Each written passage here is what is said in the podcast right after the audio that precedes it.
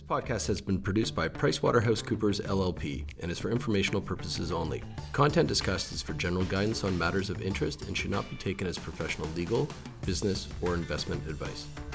Welcome to Raise, a new PwC podcast series where each episode showcases a Canadian tech entrepreneur and takes a deep dive into their fundraising stories. I'm your host, Rich Adam, Managing Director of the Technology Sector here at PwC Canada. We are back with the Raise podcast. This is Rich Adam.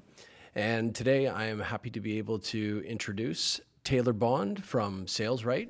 SalesRight is a Canadian SaaS company offering B2B sales experts a means of delivering simple and transparent pricing for their clients. Welcome, Taylor. Thank you, Rich, so much for having me. This is uh, this is great to be here, and I'm excited to talk to you a little bit about SalesRight. So, um, as a means of background, SalesRight is based in Halifax, Nova Scotia, and started about seven months ago now. At this point, and interesting background story. Both the idea and the founders were incubated and introduced at a former services company that we worked at. And what we saw was we were selling very complex enterprise sales deals, lots of back and forth, and lack of transparency in terms of how these deals were going. So like, there must be a better way to do it. So we had some extra developers on the bench, and we very much scratched our own itch and built out a software solution to help us with that pain. And then we chose to buy back the intellectual property, spin up a separate company, and we were off to the races in terms of starting SalesRight. And it's me and then our co-founder Greg Toner, based in London, Ontario, and our co-founder and CEO Bill Wilson, based in Halifax, and the rest of our team is based in Halifax as well. Great. Thank you very much for that background and uh, an interesting story uh, for sure with the scratching your own itch. Truly a Canadian tech company with people kind of scattered across uh, a couple of different provinces. So that's fantastic. Getting into the fundraising story itself, SalesRight raised $325,000 from both institutional VCs and friends and family only four months after starting the business. Not a typical story.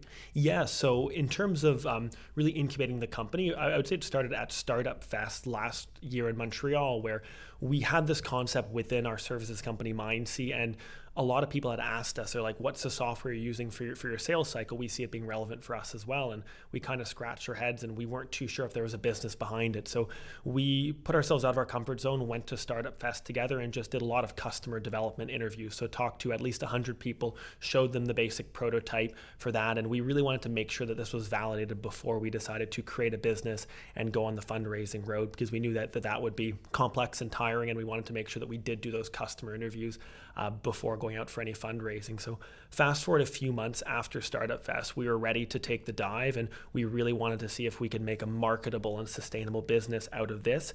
So, we um, hired a software developer and started creating the technology too.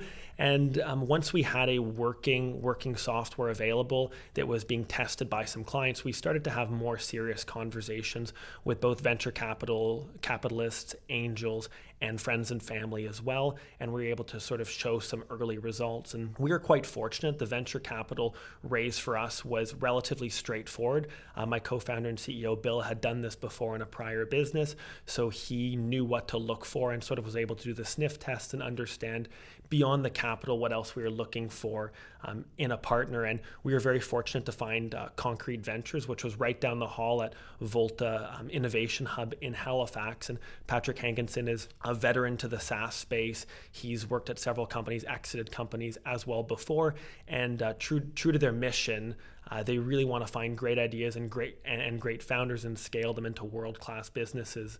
And what we had found was every single venture capitalist we talked to had a very different definition of pre-seed. Do you have to have revenue? Do you have to have customers? What does that journey look like for you? And Patrick really saw some promise and understood our stories of um, why the various founders came together. I have a background in SaaS sales as an account executive um, and as a uh, sales development representative and a business development representative. And Bill, he brings over 10 years of software development experience and managing software teams too, and having been a, been a previous CEO. So the match really made sense in terms of our various expertise and what we're able to bring to the table. So it was a seamless process for us on the venture capitalist side. Once we got the yes, it was pretty smooth sailing. Of course, when you involve lawyers and bankers, it could sometimes sometimes t- take a little bit longer um, th- than expected. But overall, it, it was a seamless process for us. We had spoken to about 15 other venture capitalists as well primarily in Canada and a few down in the Boston area as well.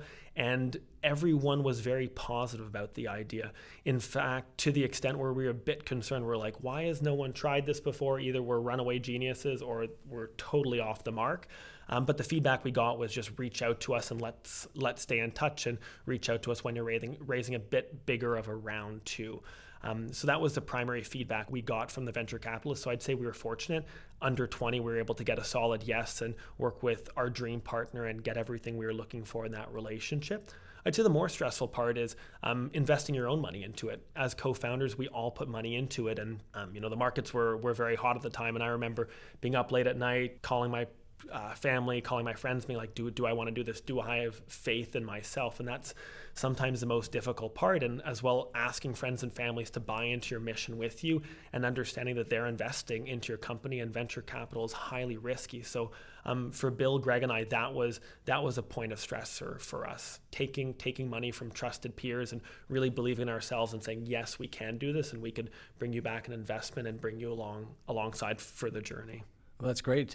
Uh, love to back up a little bit into some of those specifics, just as we try and share the fundraising story yeah. with our listeners uh, to understand. You know, you mentioned you spoke to roughly 20 different. VCs, uh, primarily in Canada and a few in the Boston area. Was there a stronger receptivity to your idea on either side of the border? Yeah, so uh, we've seen an, an, enormous influx in terms of venture capital in Canada as well, and it's a growing sphere. But when you go down to Boston, I think the stat is within about two and a half miles from the MIT campus, there's almost 5x of the amount of venture capital raised for all of Canada.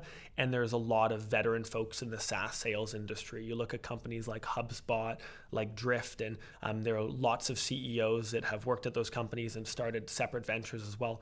So I'd say the understanding was a bit more immediate there because there are just that many more SaaS sales companies that have um, scaled and, and IPO'd already.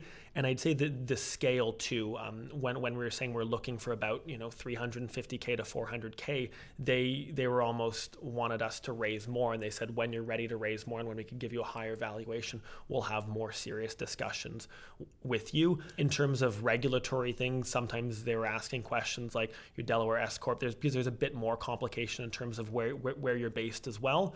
Um, but when it when it came down to things, we wanted to have a really direct line of communication with our partners, and since we we were at such an early stage, we wanted to be able to walk down the hall, have those types of discussions, and be able to tap into their network and their expertise as well.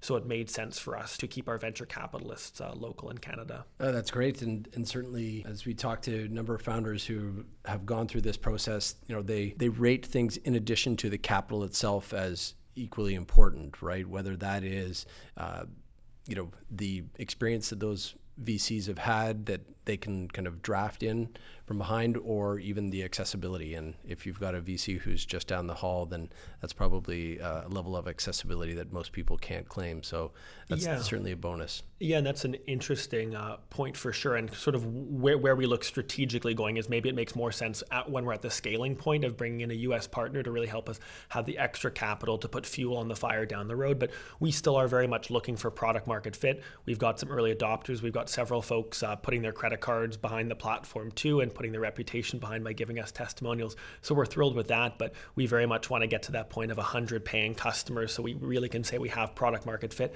And when we're ready to take on bigger checks and really scale, then the benefit of having maybe a Boston based venture capitalist or someone outside the Canadian market will be super helpful. But we just want to get the platform in as many people's hands and really nail down our early early adopters. Excellent.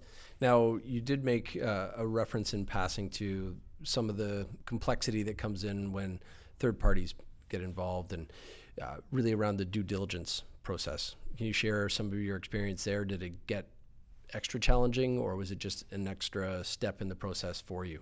Just an extra step. The due diligence was was relatively smooth. We we raised before we had folks that were done our free trial. So in terms of understanding, like um, putting putting that mark in the road of where our revenue might might be trending towards, it was before that as well. So very much just really getting behind the founder stories and getting behind um, some of the early feedback that we had and the technology behind our platform. So so for us, yeah, it wasn't a very complex due diligence process since we were pre-revenue at that point. So it was really understanding um, the founders and the story. And Bill and Patrick Hankinson, our our lead investor, did have a relationship prior, and he'd seen Bill scale prior companies, not only within the Halifax region, but scale Mindsea as a company globally too. So had a lot of faith in that. And then me bringing in my um, expertise and connections in the SaaS sales space in Toronto and other markets, and finally Greg bringing in his knowledge of um, working with several several other um, SaaS companies that have raised rounds before, and his knowledge from an operations and CFO standpoint gave Patrick the confidence from a due diligence standpoint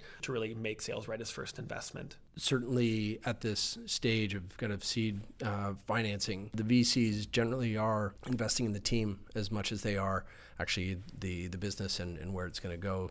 Some of that complexity of the due diligence process will probably be something you're going to face a little bit more in future rounds when those uh, when those present themselves. You ready for a little rapid fire round? A few questions here to uh, to take us home. Let's do it. All right.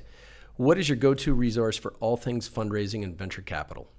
So I'd say every single lunch at about 12:07 p.m. I got an email from Crunchbase, and they have their insight. So it's a probably one of the few emails that I actually read that I get every single day. So um, I use Ritual. I go get myself a shawarma from my favorite place around the corner, and I read through all the top highlights and go into the report there. And then me and Bill will even hop on Slack and I'll say, hey, you know, Zoom just raised a massive round. They're at 27x their ARR. That's wild. So we'll have a bit of a chat there. So keeping it very social and making sure we're up on top of all the news um, in the VC world, Crunchbase, and I'd say CB Insights too, but Crunchbase is my go-to. Great, and a nice little shout out to another local uh, Canadian tech company, yes. Ritual. what was your personal biggest learning experience from the fundraising journey? Yeah, so biggest learning experience would be you really have to push yourself out of your comfort zone constantly and have a lot of faith in yourself and the idea before you have those aspects of traction and you need to have lot, lots of confidence in yourself the team and articulate the story from from an aspect of confidence and um, take your experiences of businesses that you've worked on or scaled in the past and use those as ammunition for how you can create a really sustainable business going forward. What would you do differently if you were to redo the process today? Or maybe for a future round? Probably raise a bit more um, angel money as well too. So looking at strategic angels within the ecosystem, I'd say bringing on someone very experienced who has been a VP of sales role at enterprise software companies that could really help us understand that. My background was SDR, BDR, and AE, but I think having some strategic angels who really understand complex enterprise sales, maybe yourself, Rich. So, any advice you'd share with your peers who are looking at this early stage uh, fundraising and, and advice that you would leave for them as they consider such a journey? Yeah, I, would say that raising venture capital can't be a source of distraction from your core business metrics. Um, at the end of the day, VCs will be more happy if you have paying customers, happy customers, and retention than if you've raised more more VC. Sometimes it could be seen as a bit too much of a celebratory and vanity metric. You really have to make sure that your core business metrics are there and you're building something that is that is sustainable down the road. Fantastic. Thanks very much, Taylor. This has been uh, incredibly insightful and a really nice look at an earlier stage fundraising process than what we've explored to date. So it's great to get that perspective as well. I want to thank you very much for your time and best of luck to uh, the entire SalesRight team. Thank you so much for the opportunity, Rich. I really appreciate it. Thanks for listening to Raise. You can get more details at pwc.com slash ca slash raise. If you enjoyed this episode and want to hear more, please subscribe on iTunes, Google Play, or your preferred podcast platform. Until the next time.